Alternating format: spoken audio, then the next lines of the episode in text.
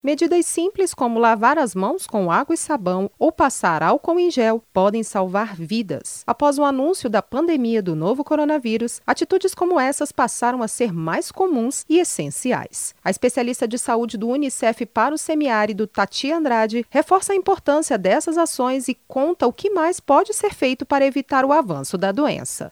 A primeira recomendação é lavar as mãos de forma adequada, frequente, com água e sabão, e quando não for possível usar água e sabão, usar o álcool em gel. A outra medida é não passar a mão no rosto, evitar tocar os olhos, o nariz e a boca, mesmo que você esteja com as mãos limpas, mas especialmente quando você não tiver com as mãos muito limpas, evite passar a mão no rosto. Outra medida, não compartilhe objetos pessoais. Copo, talheres, toalhas, esses objetos são pessoais. Se você tossir ou espirrar, cubra o nariz e a boca com a parte interna do cotovelo. Se você puder, use um lenço descartável. Lembrando que logo que utilizar esse lenço, jogue esse lenço no lixo e lave bem as mãos com água e sabão. Evite o máximo que você puder sair de casa. Quem tiver, inclusive, com sintomas respiratórios, deve evitar sair de casa e deve evitar ter contato com outras pessoas da família para não espalhar, para não disseminar essa, essa virose para as outras pessoas da família. Se precisar sair de casa, se for realmente necessário, use máscara, evite aglomerações, tente manter uma distância de outras pessoas, de uma distância em torno de dois metros. Tati Andrade comenta que é importante que todos colaborem com essas